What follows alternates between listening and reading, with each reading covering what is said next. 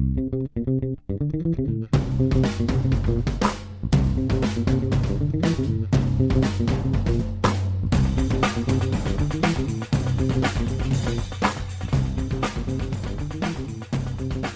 there, it's Gary Parrish. It's Wednesday, January 10th, 2018, and welcome back to the Eye on College Basketball Podcast, which is brought to you by ZipRecruiter. If you're hiring, understand that you can post your job to 100 plus job sites, including you know, social media networks like Facebook and Twitter, all with a single click. That's all it takes, and you can try it for free at ziprecruiter.com slash ion. That's ziprecruiter.com slash ion.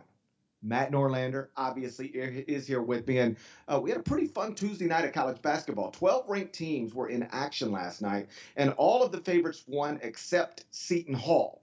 Uh, OU star Trae Young was inefficient um, once again, but he still got I think 22 second half points, finished with 27 points and nine assists, and a 75-65 win over Texas Tech. That was probably the headline of the night. But I don't really know at this point what we can say about Oklahoma or Texas Tech that we haven't already said. So let's start with what you wrote about last night in Orlando, and that's Kentucky's 74-73 win over Texas A&M. Here's the way you started the column. This is the first sentence. These aren't my words, Kentucky fans. These belong to Matt Norlander. it's January 9th, and nobody has any idea how good Kentucky's going to be this season. And uh, I think that's 100% true. We still don't know. I, I think I know that they're not going to be great. I think I know that. Like, I don't think they're going to be one of the four best teams heading into selection Sunday. I'd be surprised, frankly, if they got to a Final Four, although they've shown, even when they've struggled throughout the regular season under John Calipari, a unique ability to get deeper into the bracket than, than maybe some people, including myself, would have anticipated. So, so who knows? But here's the truth when you break it down and you said this, I believe, on the last podcast, that you thought this was John Calipari's worst Kentucky team besides the. No, NIT I would include. team. I think if that Yeah. team was healthy, that team with Nerlens Noel was better than this team. Personally, Okay, okay. So I went and looked that up, and here's the truth.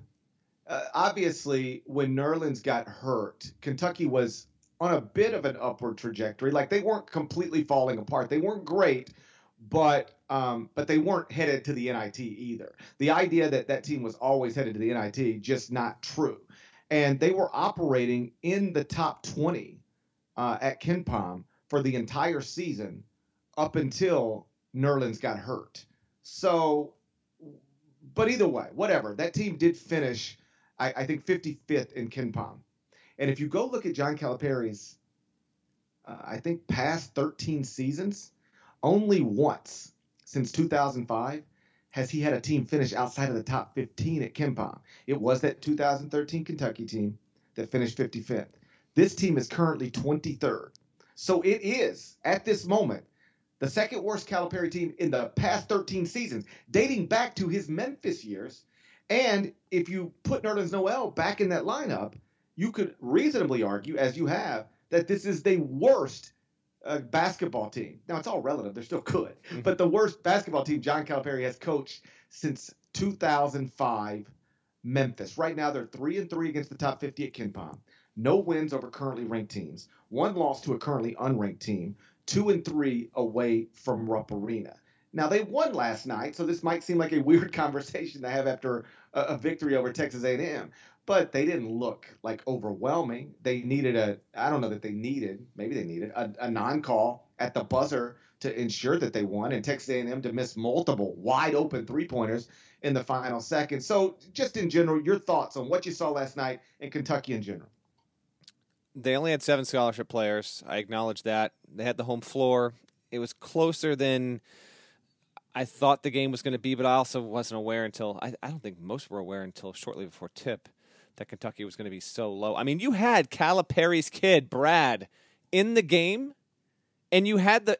Here's the thing: like he's he's the kind of player that gets into the game when it's it's it's a 20 point margin up or down right? And final two minutes crowd yelling shoot the three shoot it. Here's the deal. He actually needed to be on the floor and produce and you had the crowd shooting those things like in the first half. It's like no no no no. That's not what we're doing here. We need brad calipari to actually be a contributing member of this team as a rotation player right now. So that's the state that they were in last night. They still get the win and yes Wenyen Gabriel absolutely fouled Tyler Davis.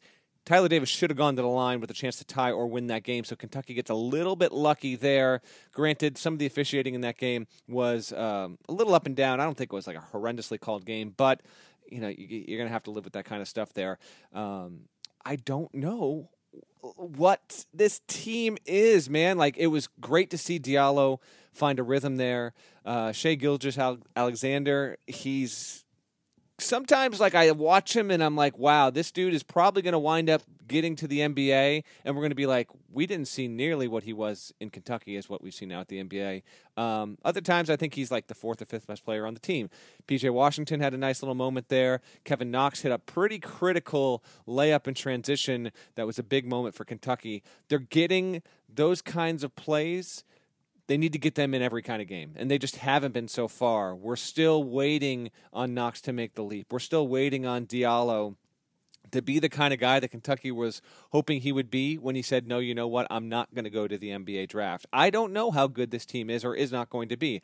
Personally, I think its ceiling. Its ceiling is like a three seed, and its floor, it damn well may be a 10 seed. I, I just don't know. And that win last night was so critical, Parrish, because now they go and play at Vanderbilt this Saturday, and then next Tuesday they're at South Carolina. Kentucky is better than both of those teams.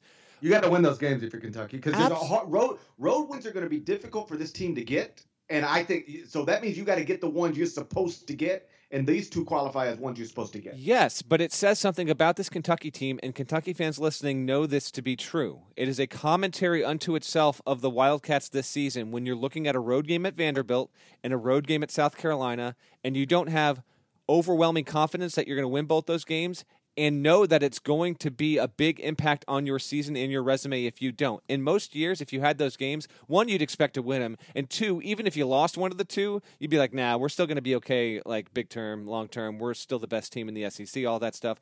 That's not on the table right now. Um, so I, I, I'm very fascinated with Kentucky because I'm just still waiting. I like I'm waiting for all the pieces to come together. I loved Calipari's moment in the press conference last night. You saw it, right? Where he was questioning the media. He's like, which player, yes. which player is the guy who's always in the right spot catching the ball where he needs to catch it? And apparently, someone in uh, the media scrum correctly said PJ Washington. No one else said anything. And, then Cal called out the rest of the media members saying they didn't quote no shit, which I like. Honestly, like Cal is, uh, he's well, really one of the what's best. What's funny is that at Memphis, he used to do this all the time because the media was such a smaller group of people. Even though Memphis is obviously bigger than Lexington, um, like I was the only beat writer. Uh, uh that I was the only. I was in practice. Really, you were day. the only. I, well, I guess yeah. Yeah, I mean, there's one daily paper. Well, because at that time too, like two four seven wasn't doing what it did. Nah, like it just yeah, it yeah. was me. I mean, I was the only. I was uh, practices were open every day because there were there wasn't a whole lot of media that wanted to be there. It was just me. Yeah. You know, I had access to him every before practice, after practice. But so it would routinely be John, me, three or four television cameras, maybe somebody from the Memphis Flyer. That's it. So like five, six people. And he, he this is what last night reminded me of. He would do this all the time. He would constantly like pop quiz us, like just ask us questions. So like so like who do you guys think who, who's playing who's playing uh, best right now for us? Who's been the surprise for us?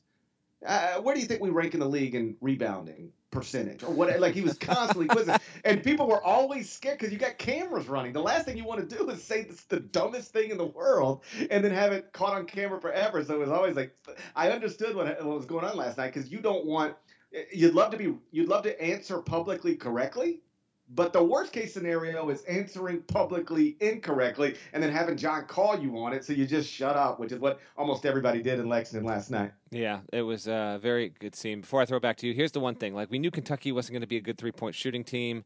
Um, I'm checking their KenPom page right now. They're at 36.5%. That ranks 100th in Division One overall. Actually, I think you take that if you're Kentucky. But since you're not like a B plus or better three point shooting team, what does that mean? Well, you're going to try and rely more on either your slashers or your big men down low. Still waiting on Jarred Vanderbilt to even play, and PJ Washington, while he's been solid here and there, and, and Knox has been good, Nick Richards, Wenyen Gabriel, Sacha Killeya-Jones, none of these guys are, are establishing themselves even at like the Bam Adebayo level. And if you remember last year, Bam got progressively better as the year went along.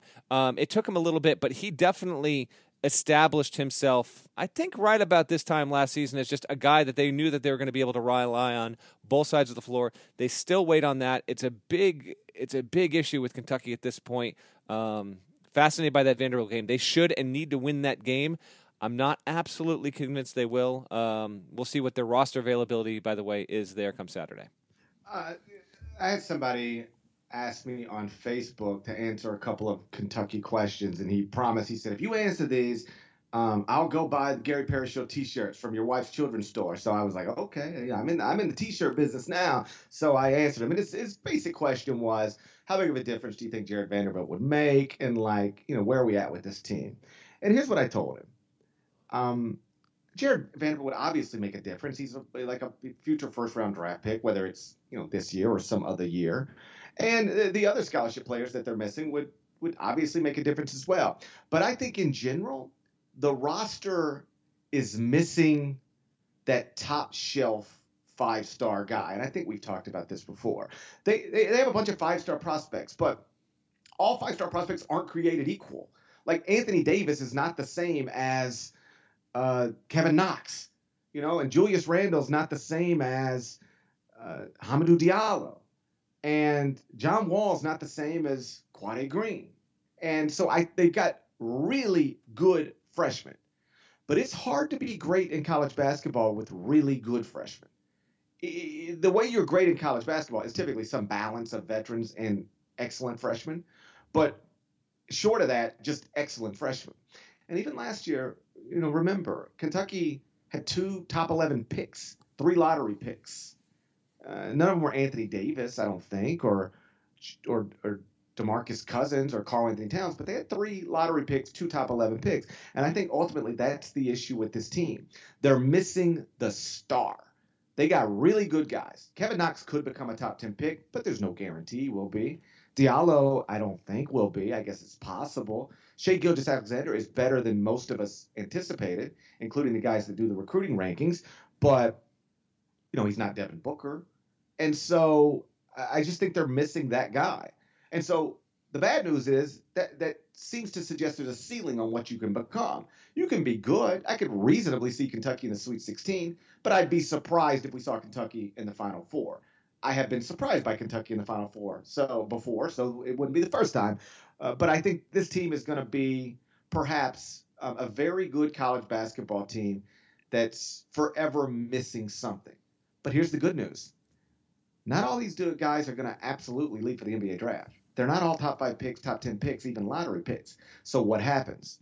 You get sophomores, maybe even, you know, a junior back. And then you add more five star freshmen. Now you got something. Like John Calipari's best team ever is probably not the national championship team. It's the 2015 team.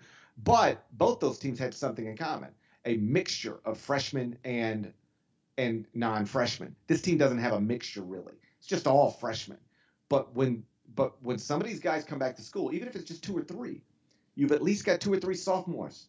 And then you mix freshmen with them, and now you're ready to go be dominant, make a run to a Final Four, maybe win a second national championship of John's career. But that, you know, uh, listen, I, again, who knows? Uh, we'll see. But I, right now, that's the way this team looks to me. It's going to be flawed, relatively speaking, uh, from now until it plays its final game of the season. On the other side of the floor, remember right. Kentucky was they were expected to be top 25 level. Many people thought that Texas A&M would be better in the SEC than Kentucky. That hasn't been the case yet. Now, absolutely Texas A&M has dealt with some injuries, some suspensions. When it comes to suspensions, I I within the context of, of a conversation like we're about to have with A&M, I almost don't use that as a reason. Like, no, that's on that's on you, that's on the player. Like if you got guys that are suspended, that's not the same thing as an injury taking you out of the picture. No, you, you messed up and because of this, A&M is 0 4 in the league. Its next game is Saturday at Tennessee. This team has gone from a preseason projected top of the SEC team to now they're 11 and 5 absolutely on the bubble at this point. They're they've got a great season opening win against West Virginia. That thing is going to age like a fine wine and do wonders for them. But other than that, when you look at their best wins, Oklahoma State not going to be an NCAA tournament team. Penn State blows a chance against Indiana on Tuesday night. I don't think Penn State's going to make the NCAA tournament. USC right there with really A&M and Northwestern. Northwestern I think takes the crown at this point, but the three teams ranked in the preseason that have been the biggest disappointments and letdowns, A&M does have the win on the road at UC, which is pretty good. Elsewhere, not a ton. Maybe Buffalo makes it out of the MAC and is the representative there.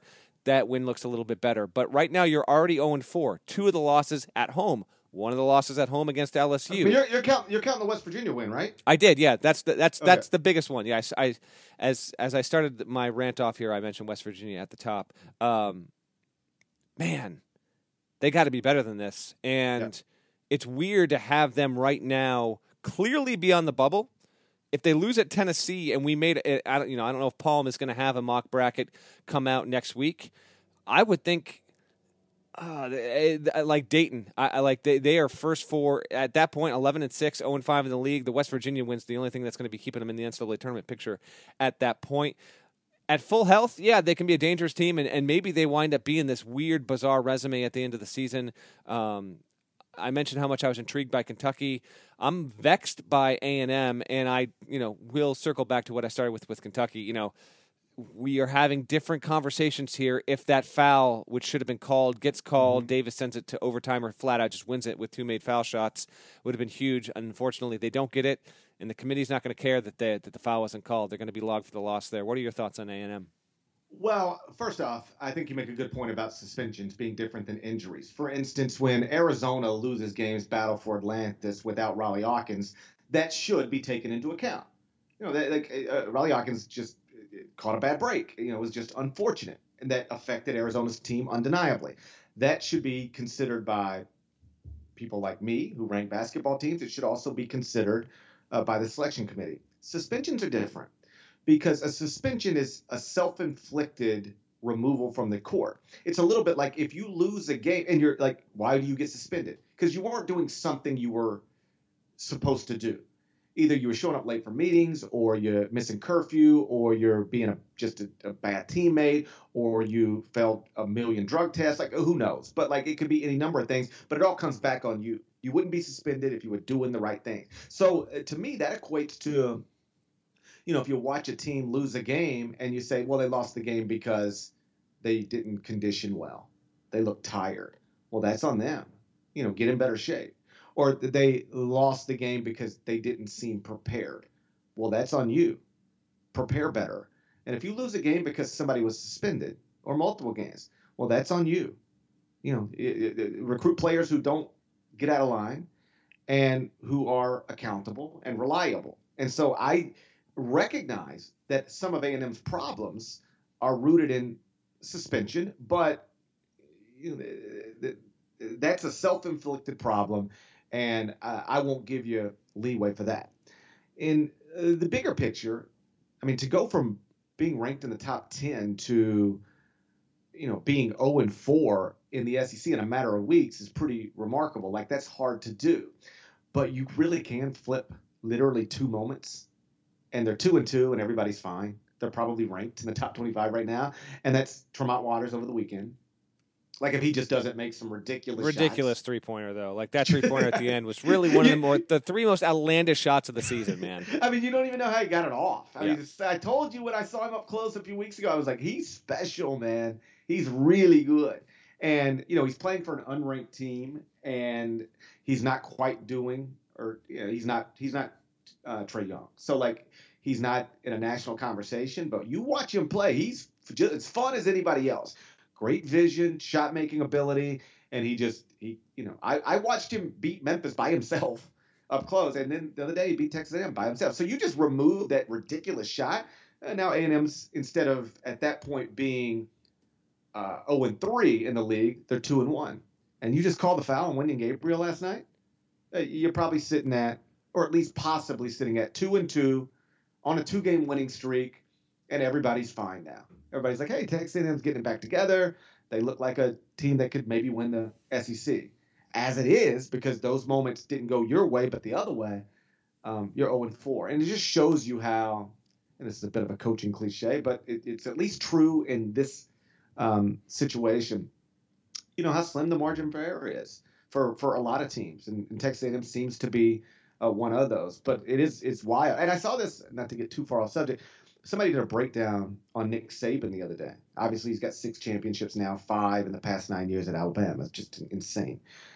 Uh, but this person broke down how if you took not games, not like whole games, say, well, you know, if he'd won that game, not even quarters, like if, if you would have had a good quarter, literally plays, like just four or five plays in the past nine years, if you took them and just flipped them so like the kick six or Deshaun Watson's touchdown pass, like if that touchdown pass right. isn't caught but dropped, that's another national championship. If the kick six, which is just insanity, doesn't happen, probably another national championship. Like you can take four or five plays from Nick Saban's career and flip them, and he's sitting here with like nine or ten championships right now. You can do the reverse. Um, you know, two, oh sure. Two, he doesn't. He does. I, two is still in the game, but um, the safety doesn't buckle on that on that look off, and the kicker misses the field goal, and and then yeah, Alabama no, doesn't. Right. And there was like a. I'm just. I'm not like.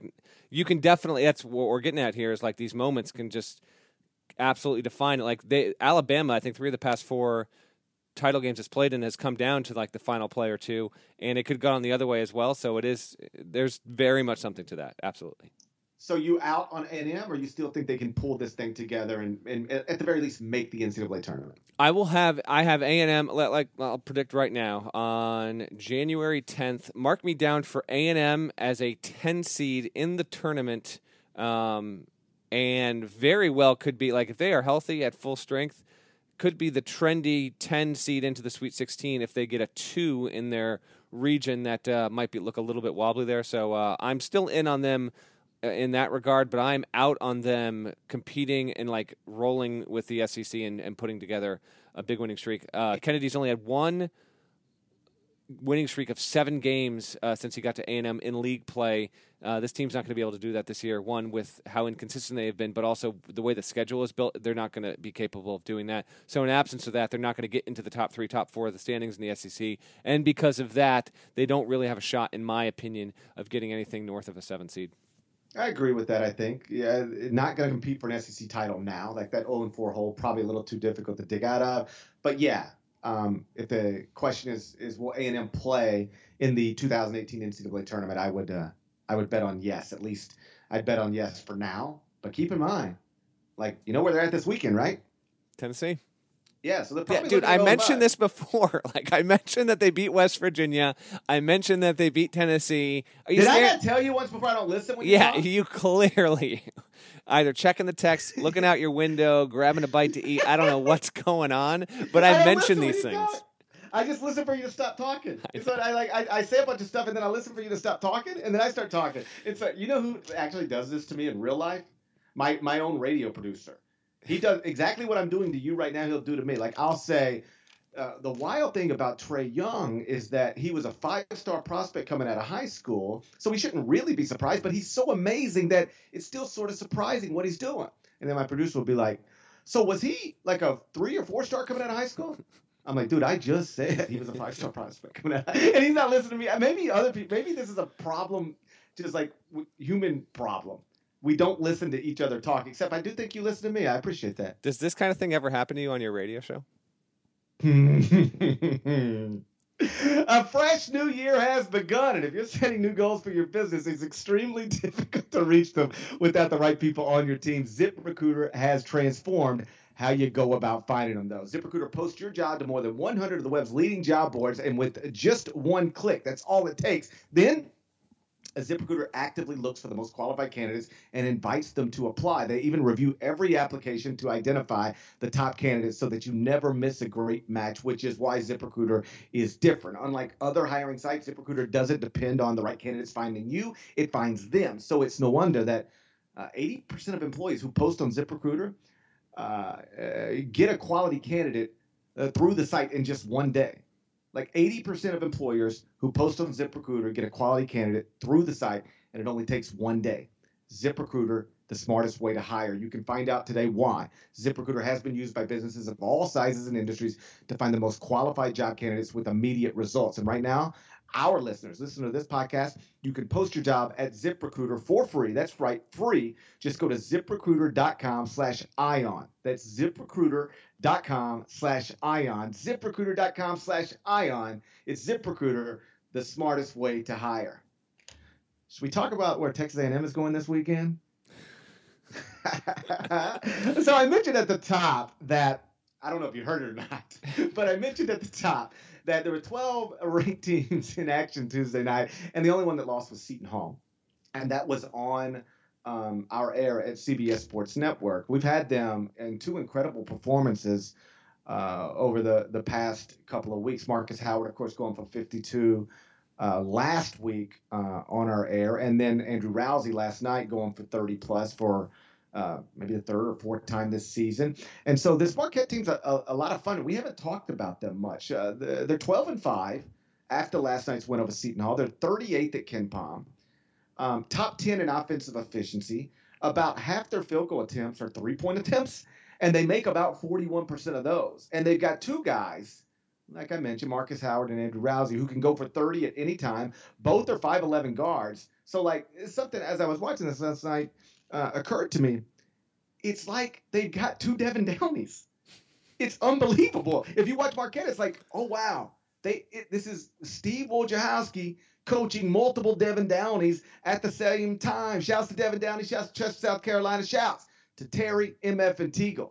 I think Marquette's my new favorite basketball team. Marquette, your new favorite basketball team? No, absolutely not. Not even close. But they are pretty what? interesting at twelve and five in a in a good league, getting a critical win you know, Seton Hall, uh, we haven't really talked much about them on the podcast either. They are pretty damn good. And Angel Delgado did not quite make our first team midseason All American list, but absolutely, if we would have made a second team, I would have made sure that he was on that list. He's been pretty good for the for the Golden Eagles to get that win at home.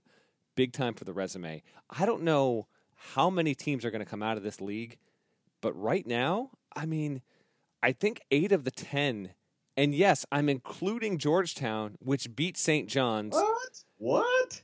No, I'm not saying it's getting there, GP. I'm saying right now, the only teams that know they've got no real shot at the tournament are DePaul and St. John's. Georgetown's got to do a ton, but they're still like they got the road win at St. John's to at least keep the glimmer of hope alive. You remove Georgetown from the picture because I don't think they're going to get there. You got seven teams, and that seventh team uh, just may be Marquette because of the fact that it got this huge home win. They are a very fun team. This is see. Here's why I think that they're great for the league, and they'll be more fun as we go forward because I think they're good enough to pick off Villanova, any any any team in the league. I think they're good enough to pick them off at home, and I think that they will. And then because of the way that they play and because of the way that they shoot, I actually think they're going to wind up having similar to what they were last year because they were the top three pointing shooting team in college basketball last season, and they were a fascinating group. But their resume at the end of the season, they got into the tournament. If you'll recall, you know, you mentioned Devin Downey. Mm-hmm. When they got to the tournament, that was the team, Devin Downey's alma mater, that actually knocked off Marquette. So oh. very appropriate, very cosmic uh, coincidence there. I think Marquette is probably going to be again in that final group of like five teams when we when we're getting to selection Sunday because I think their resume is going to be all over the place. I think they're probably going to lose some games on the road by 20 points.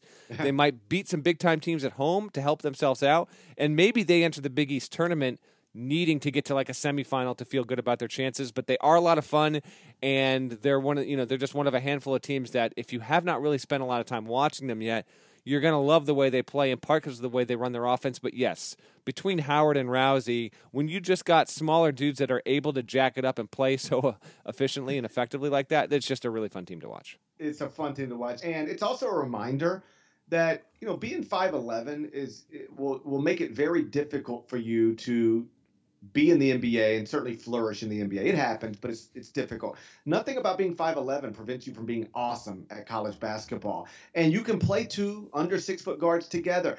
Um, Florida has won at a high level with big guards over the years. I mean, little guards over the years. Villanova's won at a high level with little guards over the years. Uh, Kansas has won at a high level with little guards over the years. And so I don't know why some coaches are so reluctant. Like, I don't know if you can play those two little dudes together. Yes, you can. And uh, if you don't believe me, go go watch Marquette because they're playing two little dudes together and they're shooting the lights out of the ball.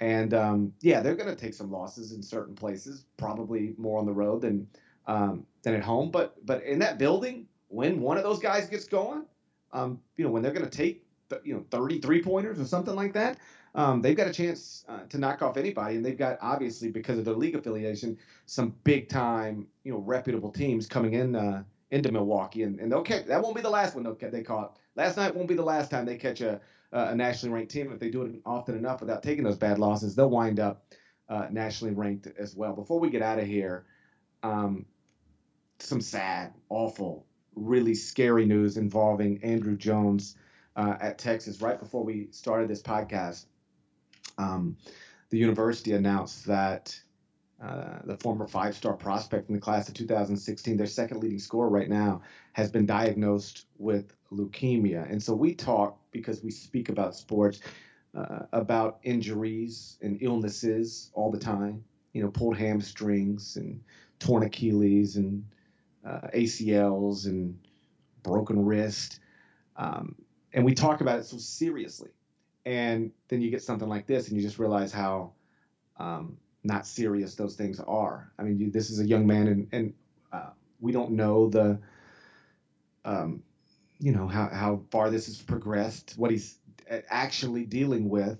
But um, anytime you get that word, um, it's super serious. And uh, I I don't know. I mean, again, uh, we've gone through this stuff before, but man, that that really hit me. I mean, like, this is a young man that forget basketball for a second. I can't imagine how terrifying it must be to be 20 years old, healthy your whole life, um, fit, uh, successful, and then suddenly have your world turned on upside down like this. You know, basketball put on the back burner, NBA draft put on the back burner, and now you're just I think on some level, I bet this creeps into your mind. Like, am I going to live? Mm-hmm. Am I going to beat this? And, you know, I sent Shaka a text earlier and uh, just, man, you know, thoughts and prayers get tossed around a little too much on social media. But um, if you're into that type of thing, send them, send them to Austin because that program, and especially that young man and his family, really going through it right now.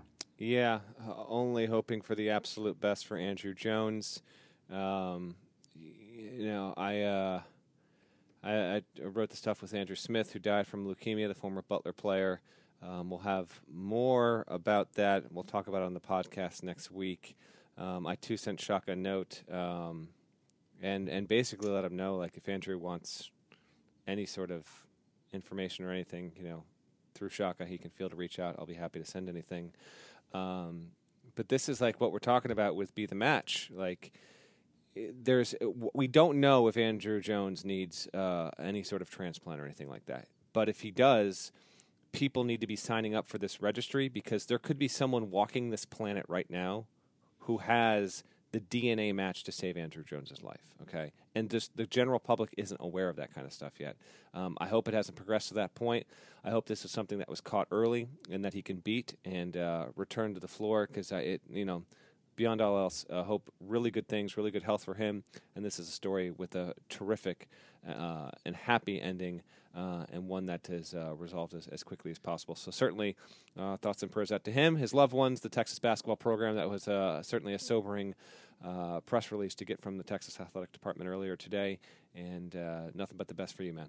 Using context clues, hopefully not inappropriately, but you would you would have to assume that they caught this early, right? Because he was playing basketball this season, then clearly started not feeling well, and they start running all these tests. And because he's a Division One athlete at a place like Texas, you know he's going to have the best uh, medical care you could possibly get.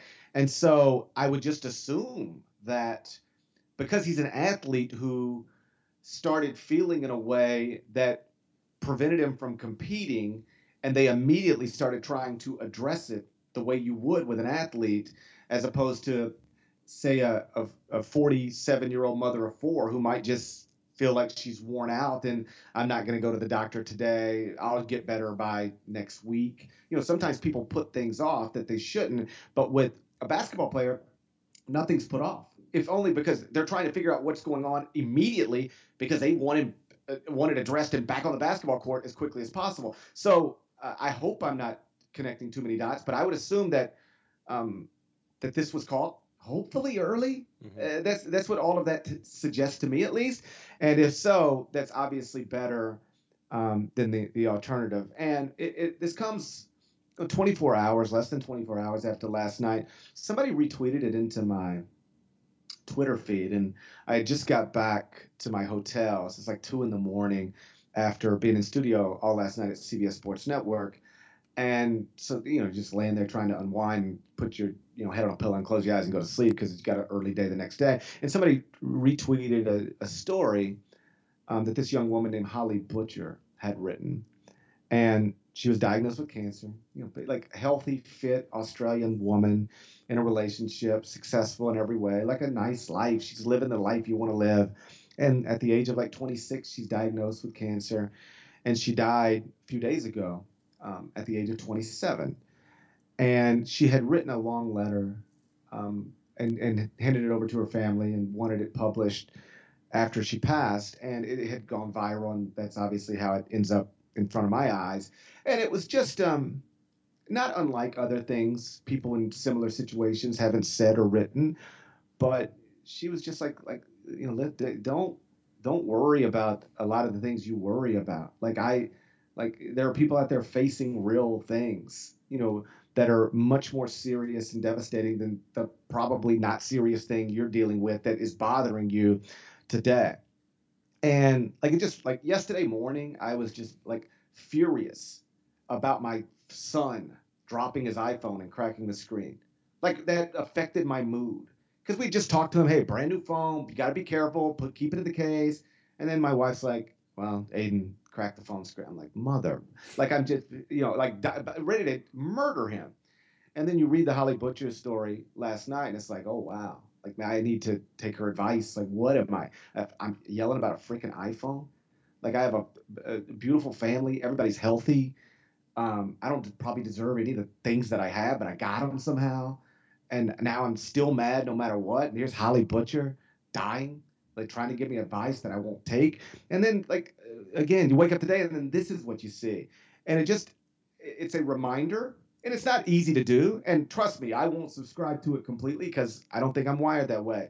But man, if you're not facing a life or death situation or somebody you love isn't as well, if you haven't lost your career, um, you know, if you're not about to lose your home, like life's probably okay. And uh, I I hate that you sometimes need stories like Holly's story and now Andrew's story to remind us of that. But um, if you're looking for something you can take out of you know out of this stuff and, and apply it to your own life, maybe try to keep that somewhere in the back of your mind. Like you're probably frustrated about something right now, going through something right now. Um, but it's probably not as serious as what Holly was going through and now what Andrew Jones is going through. And uh, it's probably important to remember that sometimes. Absolutely, good words there, GP. Appreciate that, and we'll be back uh, probably on on either late Thursday night or Friday to preview to re- recap anything from uh, the games previous, and then obviously uh, preview what should be a pretty solid week. Yeah. So if you haven't subscribed to the Eye College Basketball Podcast, please go do that. Uh, rate it favorably. You guys have been terrific in that regard. We really appreciate it. And like Norlander said, because I was listening to what he said, we'll be back Friday. Until then, take care.